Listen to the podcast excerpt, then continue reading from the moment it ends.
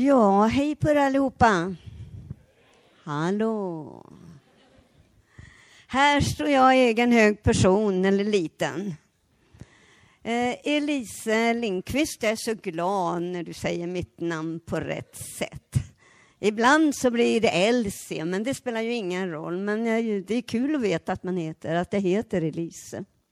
När jag brukar komma och hälsa på i församlingar så brukar jag för det mesta tala om hur gammal jag är. Det är väldigt viktigt för mig tydligen. Och då brukar jag säga, tjenare, jag heter Elise och jag är 17 år.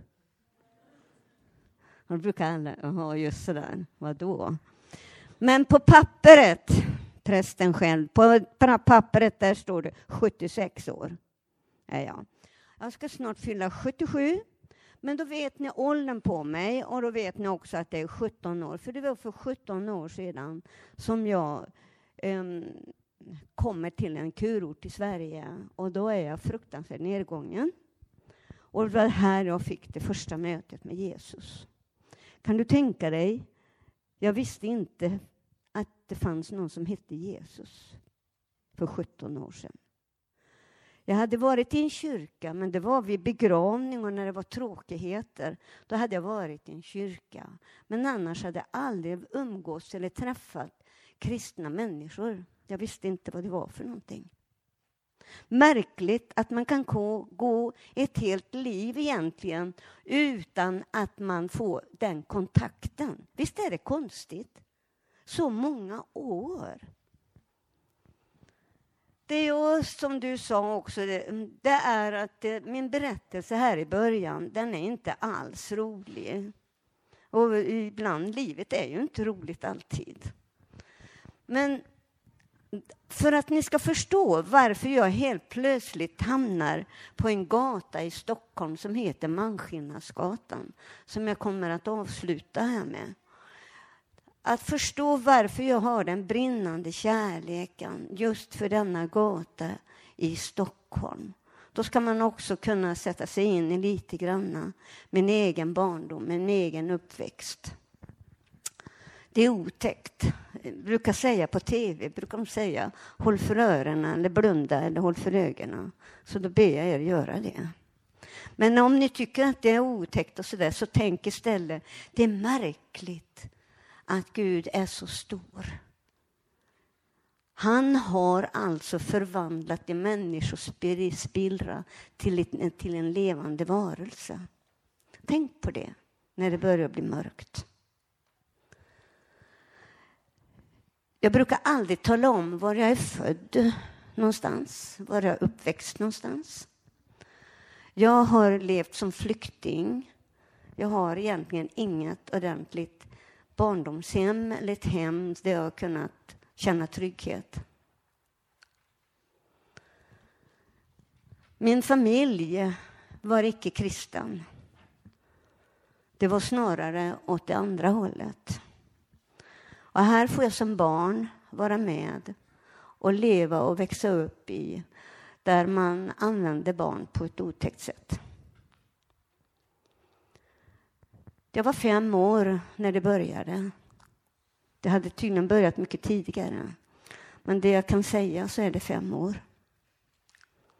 De första sexuella övergreppen.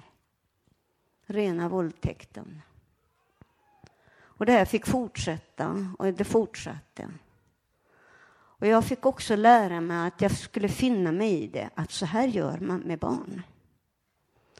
Och jag fick lära mig att inte gråta och skrika när det gjorde ont. Min pappa älskade jag. Jag avgudade min pappa. Min pappa skadade aldrig mig. Och jag får så många gånger höra utav min mamma att jag är ful. Jag är dum i huvudet. Jag blev jämförd med andra. Jag blir ofta inlåst i en garderob. Jag glömmer än idag inte den mörka otäcka garderoben där jag kryper så långt in som möjligt för att fly undan ondskan. Jag blev också slagen för att jag inte skulle skrika och gråta. Och jag kan än idag inte gråta, men det sitter väldigt nära. Jag vill uppmuntra er här nu. Så tänk på det, att om jag skulle börja lipa, eh, då får, inte, då får inte du komma fram och trösta mig. Nej, nej, nej, nej, gör inte det. Utan då får du ropa halleluja, nu har det släppt. Ja, lovar du det? Ja, nu har vi prästens ord på det. Halleluja, bra. Men alltså, tänker att inte kunna gråta. Men det är så väldigt, väldigt nära. Så jag längtar så efter att få gråta. Jo, I och med det att jag blir instängd i garderob och i och med det att jag alltid får veta att jag är väldigt ful så betraktade jag mig till slut som oerhört ful. Och jag var så ful så att jag ville inte se mig i spegeln när man ska kamma sig. Och, och jag försökte gömma mig och dölja mig. Jag försökte göra mig så liten, även om jag var liten, så försökte jag göra mig ännu mindre. För jag ville inte finnas till. Helt plötsligt så är vi hos en familj. Vi är en familj som alltid skulle ha mig med och äta mat. Jag vet faktiskt inte om den här familjen var något märkvärdigt eller något konstigt med. Men jag var ensam. Tydligen så kanske hon var den som mamma hade frågat kan du ta hand om Elise om mamma skulle arbeta. Pappa arbetade väldigt mycket. Och jag var där och samma situation hände varenda gång, det jag berättar nu. Vi äter mat, alltid skulle hem och äta mat hos dem. Vi äter mat. Och de hade så finurligt dukat och gjort i ordning köksbordet. Och så är det en dörröppning och så är det en jättestor säng som är dragen ända in till dörröppningen. Efter maten så tar farbror mig till sängen och så gör han sex med mig. Det gjorde ont. Det var mycket smärtsamt. Samtidigt som farbrorn förgriper sig på mig så sitter tanten vid köksbordet och tittar på. För jag gömmer mig så här och så ser jag och så nyper jag mig själv. Jag biter mig i läppen för jag fick inte gråta, jag fick inte skrika. Och ser jag hur hon sitter där och tittar på mig medan detta pågår.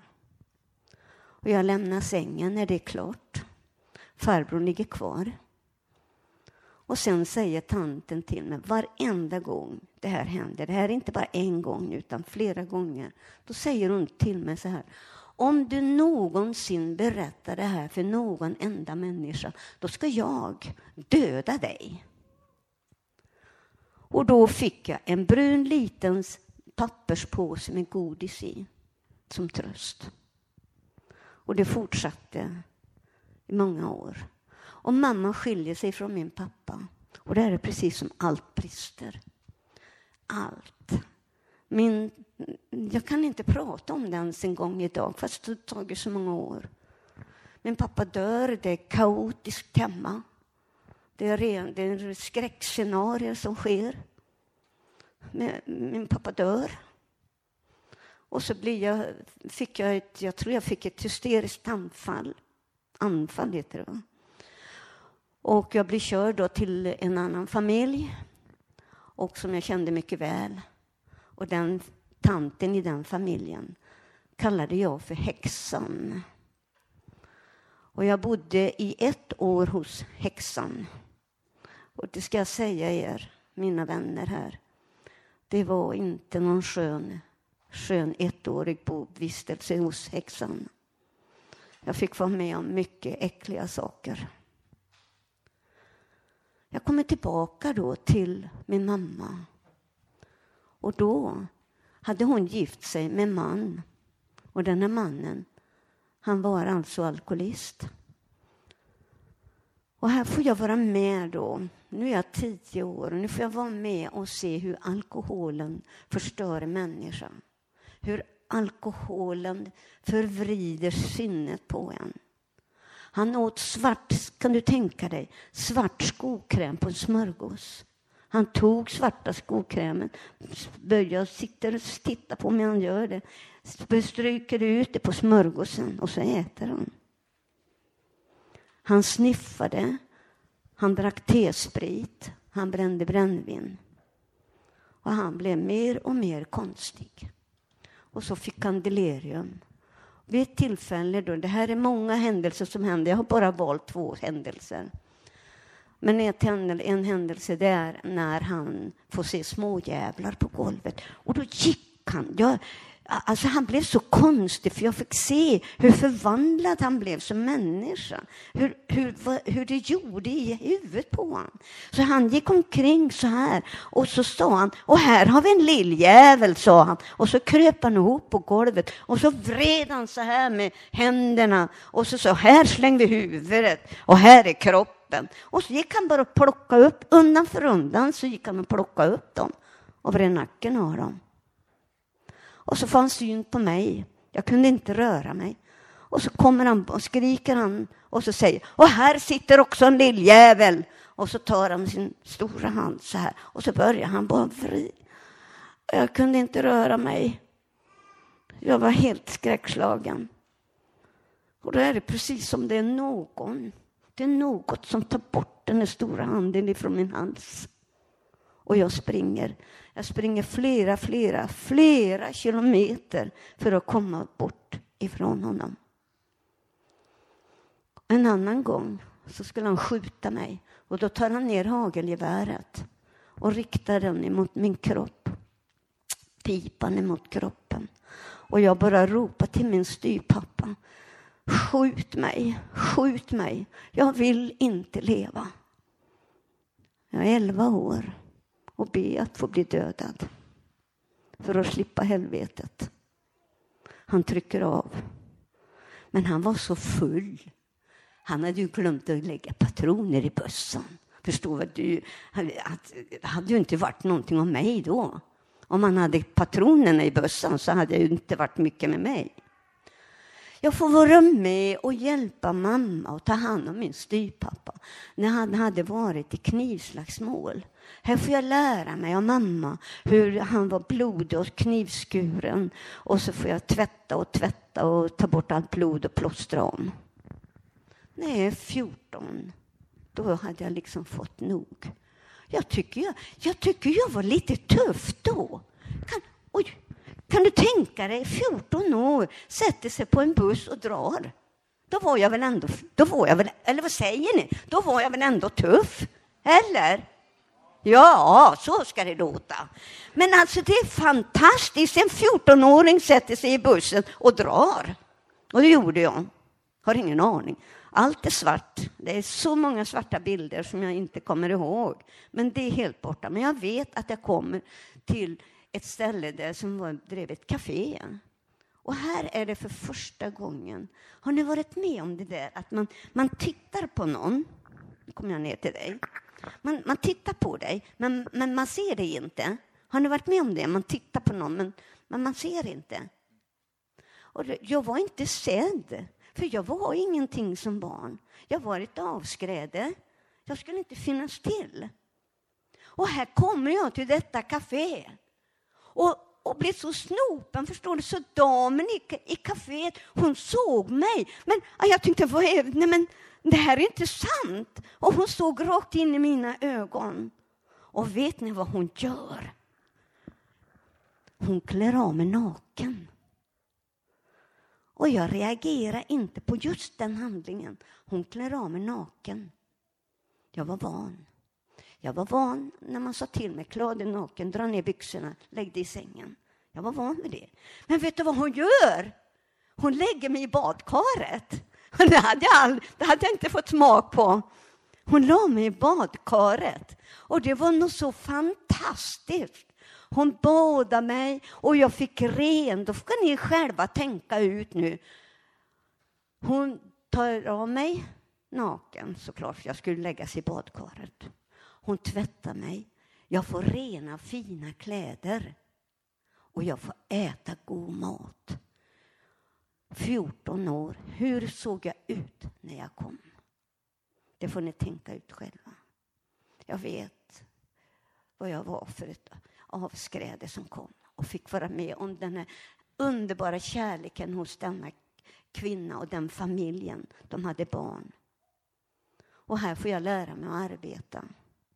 Och jag tyckte det var jätte, jättefint. Min mamma har nog på något konstigt sätt fått reda på var jag höll hus någonstans. Har ingen aning hur det här har gått till. Och jag bryr mig inte. Jag vill inte hålla på och leta i det. Men hon kommer och hon skulle hämta mig. Och då gör hon, då kommer det här med som jag hoppas att ni allihopa här har det civilkuraget. När ni ser någon som ramlar eller faller, gå inte bara förbi. Gå inte förbi. Här räddade hon mig faktiskt, för hon tar mig om livet. Och så sträcker hon fram sin hand mot min mamma och så gör hon precis så här. Så gör hon så här. Nej, Elise hon stannar här. Och så stampar hon. Hör ni stampet? Ja, vad bra. Det är viktigt. För det var jätteviktigt för mig det här med att hon stampar med foten. Det var så bestämt. Och då säger mamma, jaså, ja, ja, ja, då så. Då, skild, då skildes våra vägar. Och jag var så lycklig. Jag kunde tänka hur lycklig jag var. Fick vara kvar hos henne och familjen. Och sen när jag är 16 då möter jag en annan kvinna som är så mycket äldre än vad jag själv är. Men hon var så gudomligt snäll. Hon köper fina... Nu ska jag titta på er tjejer. Nu ska jag ha ett vakande öga på er. Nu ska jag se om jag ser någon glimt i ögonen på er. Dig ska jag ha kontakt med här. Så, dig ser jag. Och dig och dig och så du sitter där. Hon köper kläder åt mig. Hon köper smink. Hon lär mig att sminka mig. Och hon lär mig hur jag ska gå och hålla kroppen. Anar du? Mm. Hon lär mig alltså hur jag ska bete mig med kroppen. Och säger hon till slut då, nu Elisa är dags för dig att börja arbeta för mig. Och då sålde hon mig till män. Så jag har varit prostituerad. Jag är 16 år och hon säljer mig. Och där har jag de haft väldigt många män tillsammans med henne. En man som kanske vill ha två kvinnor, det är inte ovanligt. Så hon och jag jobbar mycket ihop och hon fick alla pengarna. Hon var alltså bordellmamma. Jag jobbar också själv och lämnar sig lydigt och snällt över pengarna till henne. Hon köpte däremot kläder och smink åt mig. för jag skulle vara fin. För hon hade en lägenhet och där kom ju män på besök. Och då var det bara för mig att gå in i ett rum och vara tillsammans med mannen. Så jag har varit prostituerad. Jag har blivit sexuellt utnyttjad, förgripen som femåring. Jag har blivit misshandlad. Misshandel var inte så svår under den tiden, den kom mycket senare. Men jag är då tillsammans med, hur länge höll jag på kanske ni tänker? Ja, jag träffade en man som var otroligt stor och tung. Vi gör upp affären, jag lägger mig i baksätet. Mm.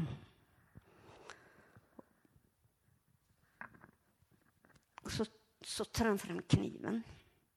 Och så sätter han kniven i kroppen på mig och börjar skära. För han vill se blod rinna samtidigt som han har sex. Och det gjorde, det gjorde helvetets ont. Att få vara med om det här, det, det var grymt. Men jag kommer bort ifrån den här mannen. Det var precis som jag fick hjälp här också. Att det var någon som tog bort honom och jag är ute från bilen. Och så sedan så, så springer jag till min bordellmamma och säger jag vill inte vara med nu. Och hon var ju snäll. Hon sa till mig, du kan gå Elise, det är ingen fara. Så enkelt är det inte idag. En prostituerad tjej kan inte gå till sin hallick och säga jag vill inte vara med längre. Så enkelt är det inte. Men jag kunde göra det. Och sen vandrar jag vidare i livet och möter olika män, så jag har levt i många olika relationer. Många, väldigt många män. Och jag var så törstig. Jag ville få bekräftat att jag var någonting. Jag vill veta att jag var söt, som min bordellmamma sa. Då säger hon till mig, så här, det gjorde mig nästan chockad. Men åh Elise, vad söt du är! Tänk att få höra det, att jag är söt när jag är 14 år. Ja, 15 skulle jag väl börja, nej, nej 16. Alltså, alltså då, det, det, det, det tog verkligen skruv det här. Och sen så levde jag då i de här olika relationerna. Mycket, mycket våldtäkter och mycket det här bara att, ja, det är bara att lägga upp sig. Och sedan blev jag väldigt svårt misshandlad i över 20 år och kunde inte dra mig ur. Det var helt omöjligt att, eh, att säga att nu får det vara stopp. Och det fanns inga människor runt omkring mig som jag tror att många såg, men inte såg. Ville inte se det otäcka i det här mörkret och hjälpa mig. Jag var förresten hos en läkare för att jag skulle undersöka underlivet så det inte var förstört eller jag hade sjukdomar och så. Och då när jag sitter med den läkaren så jag är ju ung här nu, jag är 17 år någonting.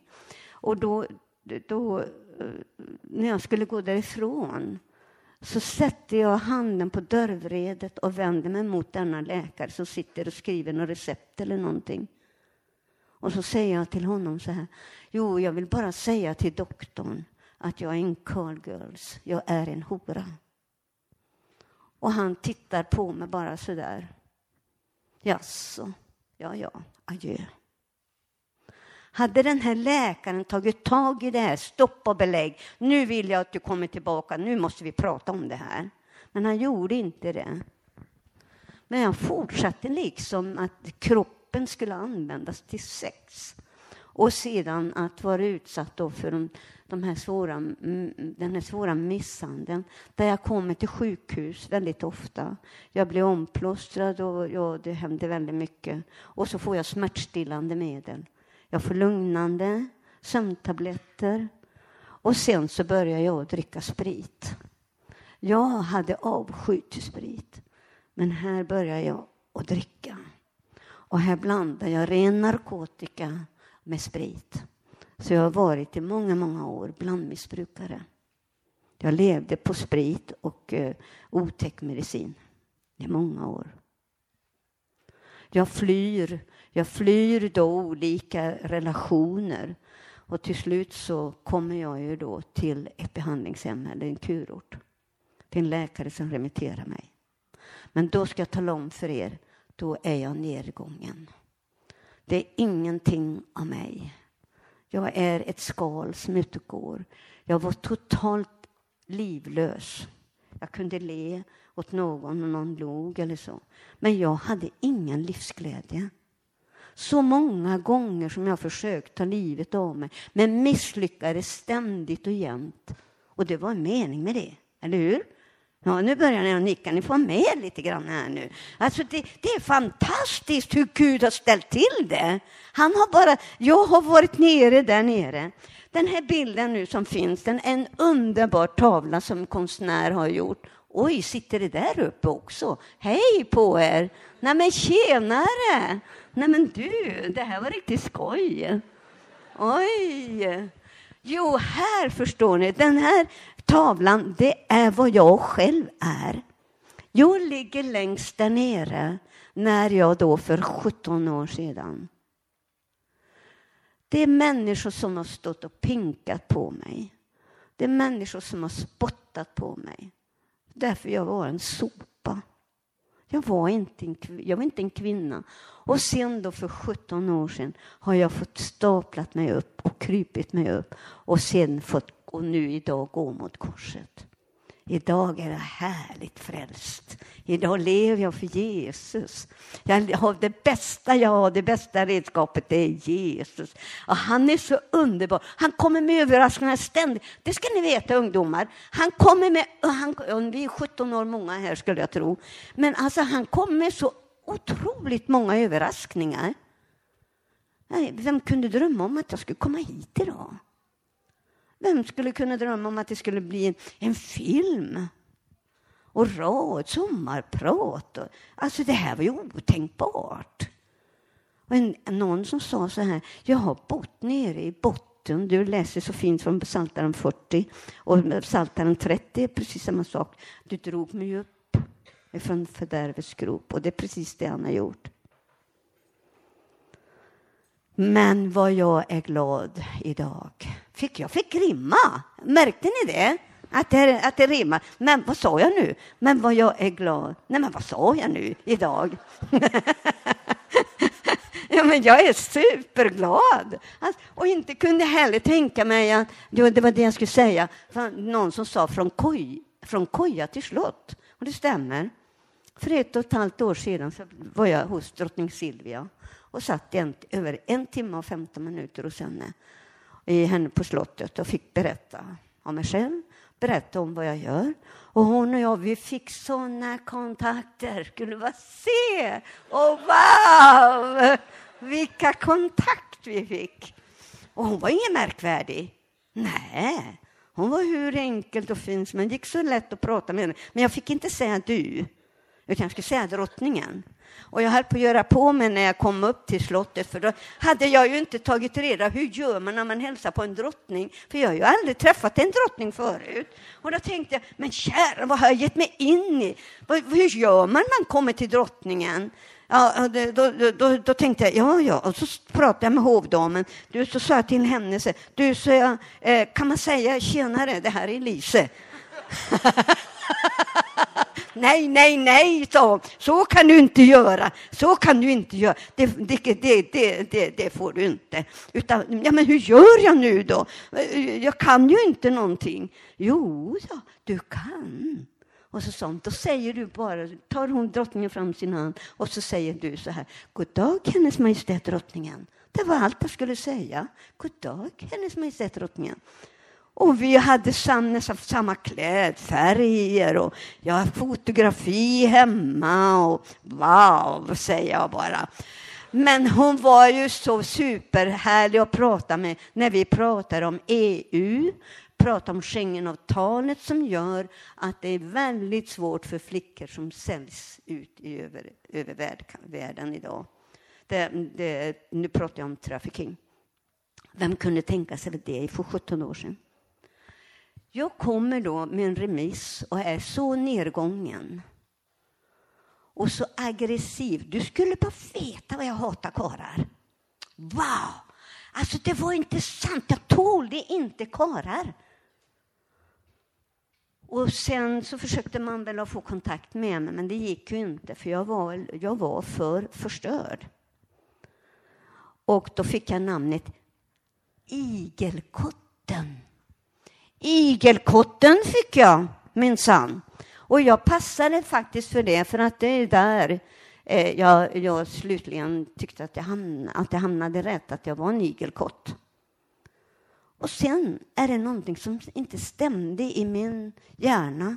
För medan jag är där så sjunger de om någonting. De, har ju, de hade bön, det var ett kristet ställe. Och de har bön och lovsång. Och så, hör, så står jag och går förbi det, för jag vill inte gå in där, men jag hör ju. Och så står de med händerna uppsträckta och så sjunger de om någon som hette Jesus. Och då tänkte jag så här. Men vad i fridens dagar sjunger de om för någon? Den snubben har jag aldrig hört talas om. Så tänkte jag, Jesus. Den snubben har jag aldrig hört talas om. Ja, äh, Elise, du har hamnat på sinnessjukhuset. Ja, ja, jag passar där. Så var mina tankar. Helt plötsligt medan jag sitter, som, då är det precis som jag lyfts upp ifrån stolen och då går jag, det har man förklarat för mig, då går jag fram till han som var pianist och han som eh, jag hade svurit, jag svor vartannat ord. Jag hoppas, ingen av er svär väl här? va? Nej, det skakat på huvudet är allmänt. Ja, det är bra. Men ni ska veta att jag svor som en borstspinnare. Oj, vad jag svor. Vartannat ord så är svordomar. Det gillar inte du, va? Nej, det är inte bra. Det är inte bra med svordomar. det tycker jag är förfärligt idag. Men då gjorde jag det. Och då hade jag bett honom dra du ända inåt och så svämmar han inte. Nej. Och då går jag fram till honom som jag hade bett dra åt skogen. Och då så säger jag till honom så här, ord som jag har inte en aning om. Vill du be för mig? Pang på rödbetan. Han reser sig upp direkt. Vet du. Det var inga väntetider där inte. det gäller att handla snabbt. Så ni som är ledare här, vad har ni att göra? Det gäller att ta det snabbt, vet ni. Har ni ungdomar, ta emot. Ta emot Jesus, för det är det bästa som har hänt i hela mitt liv. Tro mig, försök. Alltså, Jesus är inte farlig. Droger är farligt, cigaretter är farligt, missbruk är farligt, men Jesus är inte farligt. Och han reser sig upp och börjar be för mig. Och då är det precis som jag genomströmmas av en sån kraft, en sån värme. Det är precis som hela jag blev Eh, eh, bekluven, brukar jag förklara ibland. Jag har lite svårt att förklara. Men det, det, var så märkligt. Och det gjorde inte ont. Jag blev inte rädd eller något i den vägen. Absolut inte. Och då ropar jag till honom. Men vad har du gjort med mig? Ja, jag har inte gjort något, säger han då med sin lugna stämma. Ja, men vad är det? Ja, men har jag varit här hela tiden? frågar jag. Och då svarar han lika lugnt. Ja, du har varit här hela tiden. Ja, men här är ju så vackert. Jag hade alltså inte sett blommorna, hade inte sett möblerna, jag hade inte sett någonting av den platsen jag var på. Jag var så omsluten i ett så totalt mörker, jag kunde inte se något. Och när han bad så var det precis som mina ögon öppnades. Jag var blind, men nu jag ser. Här började min första vandring. Och här fick jag också, ska vi se, min första Bibeln, inte den här, för den första Bibeln för 17 år sedan, den har jag nött ut. För ni är väl duktiga att läsa Bibeln, så ni nöter ut den, eller hur? Ja, säger ni, ja. ja det är bra. Ja, det var en, nu, ska vi, nu får inte du höra. Nej, du får stå och håll för öra. För, håll för öronen. Ja, så där ja. Och då min, eh, min, eh, nu kallar jag honom för andlige fader. Det sa jag aldrig på radion för att det är inte alla som inte vet vad andlig fader är. Det kanske ni vet allihopa. Det är den som är min pappa, jordiska pappa. Och så, det är så svårt det är så svårt det här med, med Bibeln. Jag fattar inte allt vad som står. Varför ska de ha huvudena åt det ena hållet och ben åt det ena hållet? Och varför, varför är det så här? Varför måste det vara så mycket blod? Jag tycker också det är svårt. Ja, det är bra. Han sa inte så, att han tyckte också det var svårt. Men vet ni, om ni tycker att det är jobbigt ungdomar att läsa det här eh, jobbiga, då ska jag lära er ett knep som han lärde mig. Dra med fingret så här. Nu måste jag, dra, nu måste jag släppa micken. Gör så här. Så. Med, med fingret följer du varje, varje kapitel så här. Så. Då har du läst i sidan med fingret. och det gjorde jag! Och så gjorde jag! och det var så fantastiskt, så då visste jag, då hade jag inte ljugit, för man får inte ljuga, eller hur? Nej, det är fult att ljuga. Och då hade jag läst med fingret. Men sen blev jag ju lite nyfiken, förstår ni. Jag blev nyfiken, vad var det det stod egentligen? Och då har jag gått tillbaka. Så det var, ett, det var en bra grej det där att läsa Bibeln på det här viset. Sen började min vandring äntligen då att komma in i min första liten kyrka, pytteliten kyrka. Det är en liten pingsförsamling. Och här får jag då för första gången hålla i en psalmbok. Min andlige fader, han fick lära mig när jag hung, var hungrig och, och ivrig och ville lära mig, då frågade jag honom, du, vad betyder en mat matt? Punkt. Vad betyder det? Matt, M-A-T-T, punkt. Ja, men det betyder Matteus. Vad betyder Luk? Punkt. Vad betyder rum? Punkt. Ja, och så det höll jag på med honom. Men han var nu tro. Jag hoppas du är lika tålmodig. Han var så tålmodig, för han visste att här har jag en liten, liten unge som måste börja lära sig om och läsa A, B, C, D, E, F och så vidare. Här började det och här fick jag mer och mer smak på det kristna budskapet. Så här började mitt nya liv. Men det var inte så där lätt att lämna drogerna och spriten så där bara på en sådär. Det, det gjorde det inte. Utan eh, det tog sin tid. Men jag har kommit ifrån det. Idag är jag helt... Det tog ungefär ett halvår, ett år. Ett år ungefär, måste jag säga. Då jag blev rumsren, som jag brukar kalla det för. Det tog sin tid. Men nu är jag fri. Och sen har jag bara vandrat och bara vandrat och nu är jag ute på fältet och bara John, kom med här nu, kom med på den här vägen och få, få berätta om, om att det finns någonting som är mycket, mycket bättre.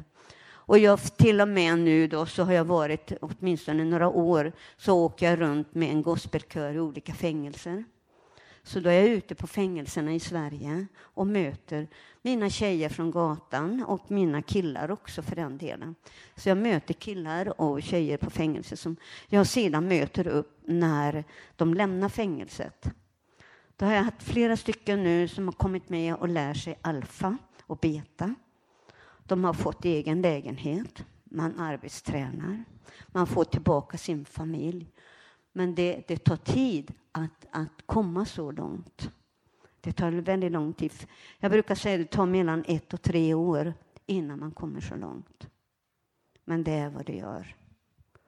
Och jag, jag är så glad för varje tjej som kan lämna gatan, som kan lämna drogerna, som får tillbaka sin familj. Där barnen längtar efter sin mamma. Barnen längtar efter att få bli en hel familj igen.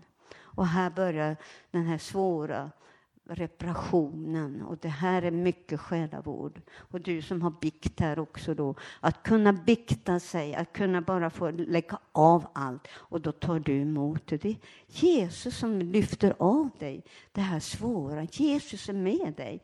Så tveka inte om det går och bär på djupa sår. Gå och lätta det. Ska du få se. Jag kommer snart in på förlåtelsen, för den är oerhört viktig. Att förlåta det här som har hänt. Nu ska vi bryta lite grann, för nu ska vi börja, vi vill gärna visa lite bilder och sen ska vi avsluta lite. Oj, vad tiden går fort. Ska du ta första bilden? Jag läser Bibeln varje dag. Ja, nästan varje dag, ska jag säga. Jag går med pekfingret också. Och så sen så har vi då, vi har något som heter eftermiddagste för tjejer, hemlösa tjejer. Och så har vi nästa bild. Och det dukar vi upp och gör jättefint. Vi tar nästa. Och vi ber för våra skolbarn. Det är jätteviktigt. Jag har lagt ut broschyrer också så ni kan ta om ni vill. Och vi ber varje... Det finns mammor i kontakt finns ut över hela Sverige idag. Inte på så många platser, men det finns. Vi tar nästa. Här är Plattan eller Sergels torg. Många av er känner väl till det? va? Ja, och själv har jag själv gått här när jag har inte fått alltid äta sig god mat som jag har fått ätit idag. Jag har själv gått under där. Jag har själv gått som en tråsank och letat efter smörgåsar som någon har slängt för att kunna få äta lite grann. Vi tar nästa. Vi ber alltid innan vi går ut och bjuder på fikat. Så tar vi nästa. Här är vi på väg ner till Plattan. Så tar vi nästa. Det är många, många som vill komma och praktisera hos oss. Så skulle ni vilja göra det, då tar ni kontakt med eh, kyrkor, Klara kyrka. De kommer för att de läser eller någonting. Och är man då tillräckligt gammal och sådär och orkar så får de följa med mig en fredagnatt upp på Malmskillnadsgatan. Nu ska vi bläddra lite grann snabbt här. Det, där är det där nästan lika som du har läst, eh, Psaltaren 30. Vi går vidare. Att förlåta är inte en handling i svaghet. Det är en handling som fordrar mycket mod. Att förlåta betyder släppa fri. Den du släpper fri är du själv. Och när du förlåter betyder det inte att du glömt. Jag har inte glömt, men jag har förlåtit alla. Det var en mycket, mycket märklig upplevelse tillsammans med min andlige fader. Och det var fruktansvärt smärtsamt. Men jag gick, det gick och gick igenom. Och när jag då till slut hade kommit så här långt så känner jag mig så fri. Jag har varit i fängelset, men nu är jag fri. Vi tar nästa. Ja, nu bläddrar vi mycket, ända tills jag säger stopp. Du kan fortsätta. Ja, vi, mera, mera, mera, mera, mera, mera, mera, mera. Där! Ja. Vi, när vi förbereder oss för att gå ut på fredagskvällen så kokar vi alltid choklad och eh, nyponsoppa och kaffe. Och vi har smörgåsar med oss. Och innan vi går ut så är det jätteviktigt att vi ber. Att bönen har följt oss hela vägen. Den bönen som är med, vi ber Efesierbrevet 6.10 med vapenrustningen är jätteviktigt. För nu går vi upp på djävulens gata. Nu går vi upp där ondskan råder. Det här är natten nu. Och, och, här är det ingen lekplats för någon som inte orkar se. Här kan man få se mycket svåra saker. Ja, vi tar nästa.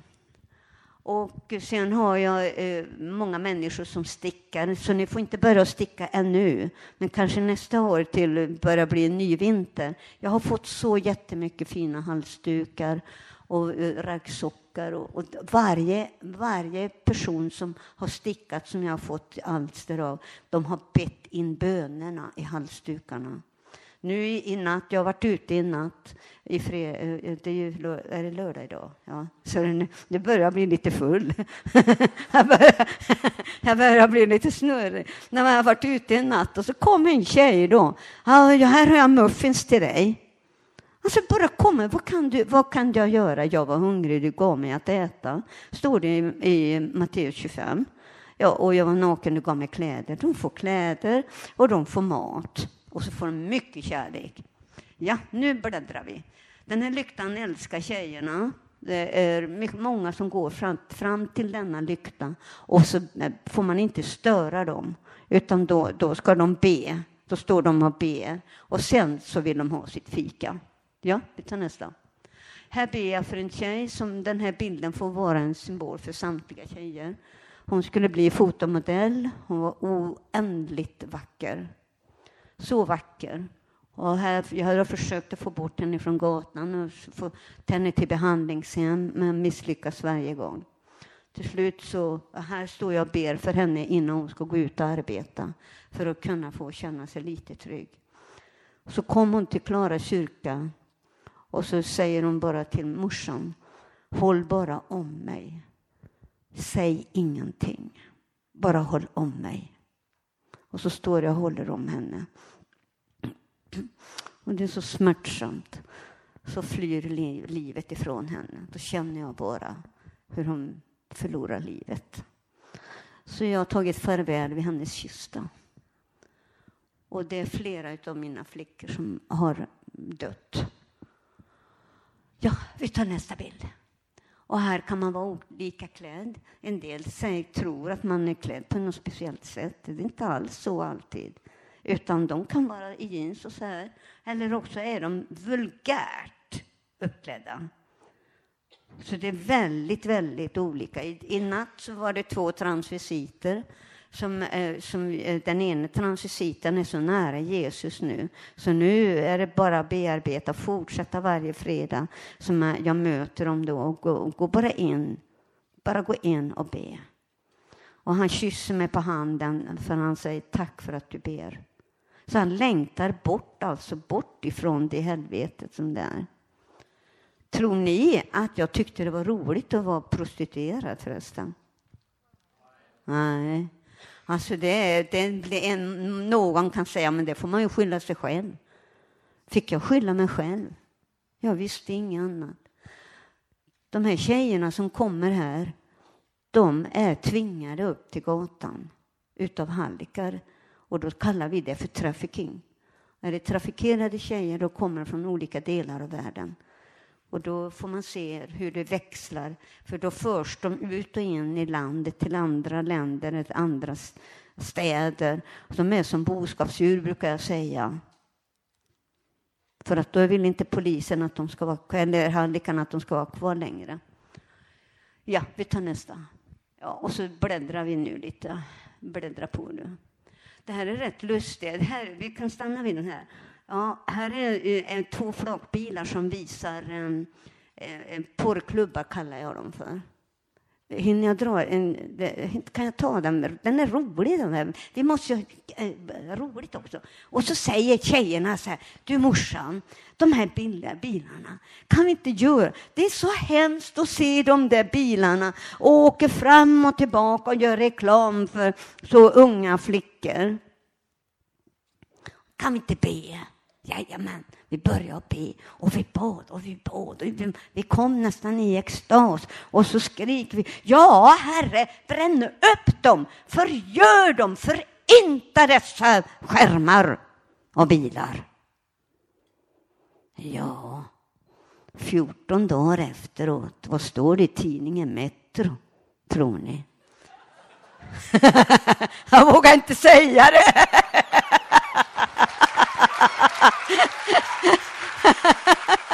ja, jag vet. Så står det så, då står det så här i Metro. Dessa, precis de här två, de hade blivit uppbrunna. Det fanns inget kvar av dem. Eh, I garaget var intakt, inga skador i garaget, bara dessa två. Vad säger ni om det då? Det här är Guds kraft! oh, halleluja! Och så sedan då på kvällen när vi kommer och träffades då på, på gatan. Morsan, morsan, har du sett de är brunna? Ja, ja, ja, ja, ja, ja, ja, ja, ja. Och de trodde ju inte vi var riktigt kloka, vet du, för vi dansade alltså. Ja, en jittebugg och vad det nu var för någonting vi dansade.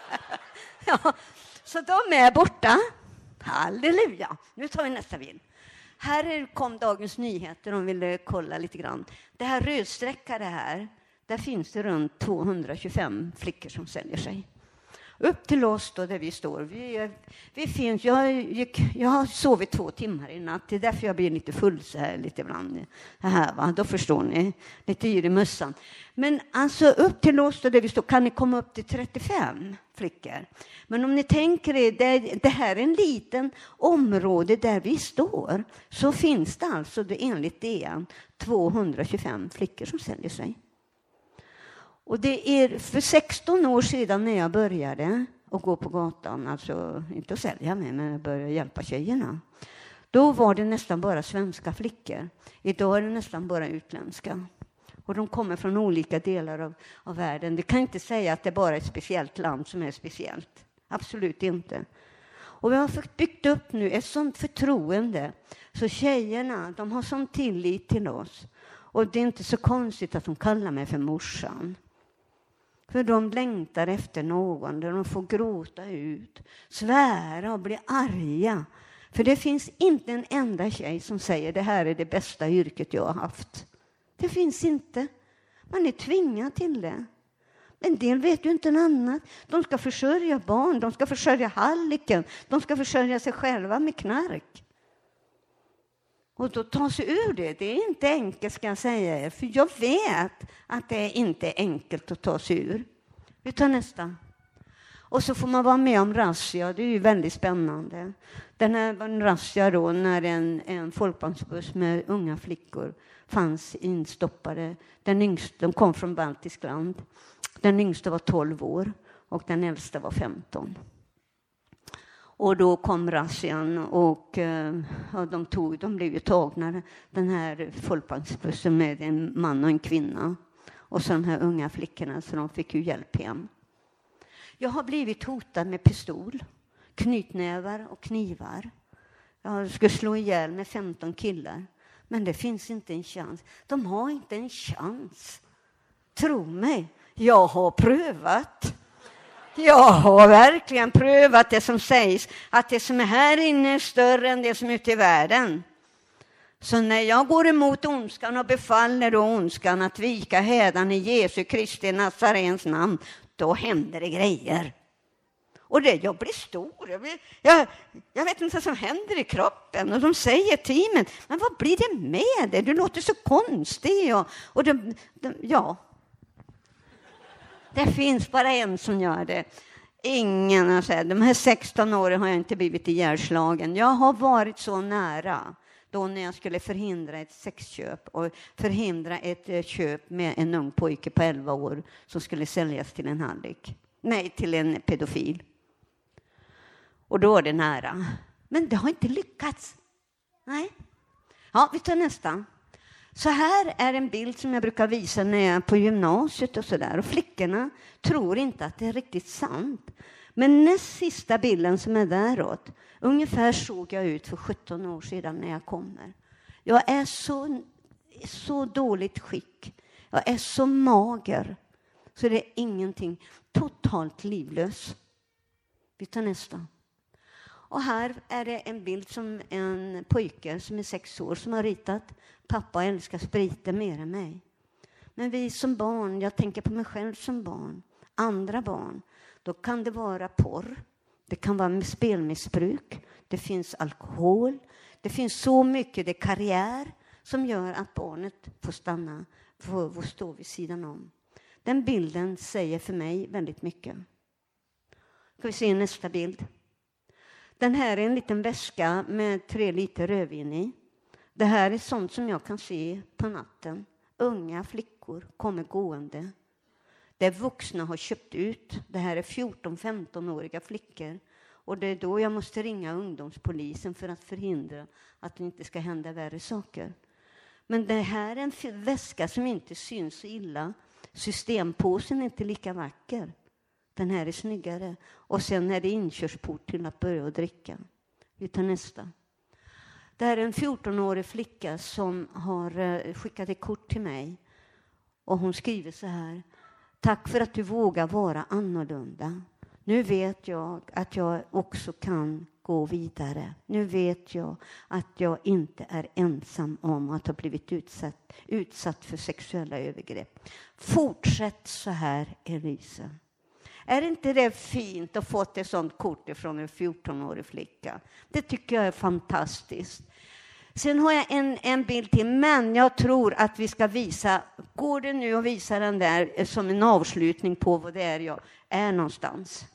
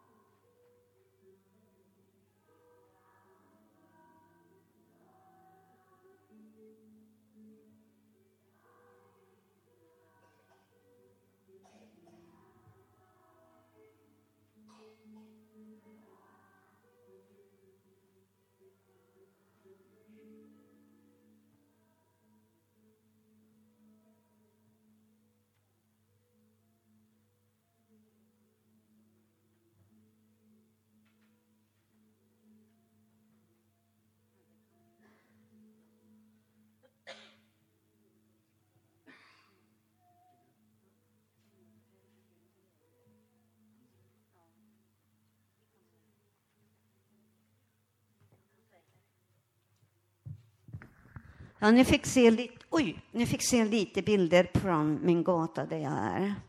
Rösten försvann, men jag, jag välsignar varje tjej och varje tjej säger att jag älskar dig, Jesus älskar dig och du är värdefull.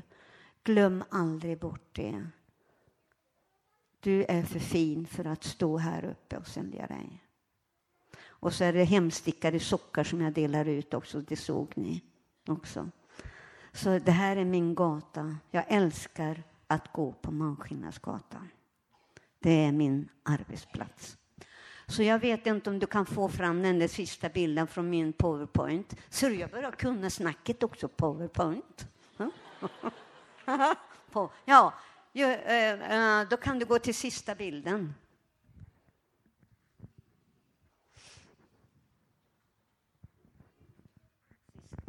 Ja, den sista bilden då. Får du. Det var första. Absolut sista bilden. Det var bara den jag ville. Det står uh, ännu mera. Du får bläddra rejält. Han är lite trög.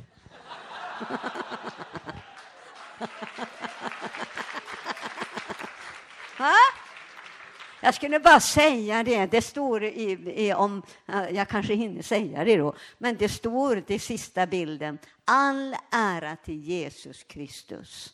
Det är han som all ära ska ha, det är inte jag. Tack.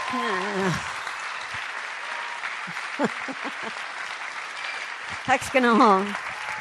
För du.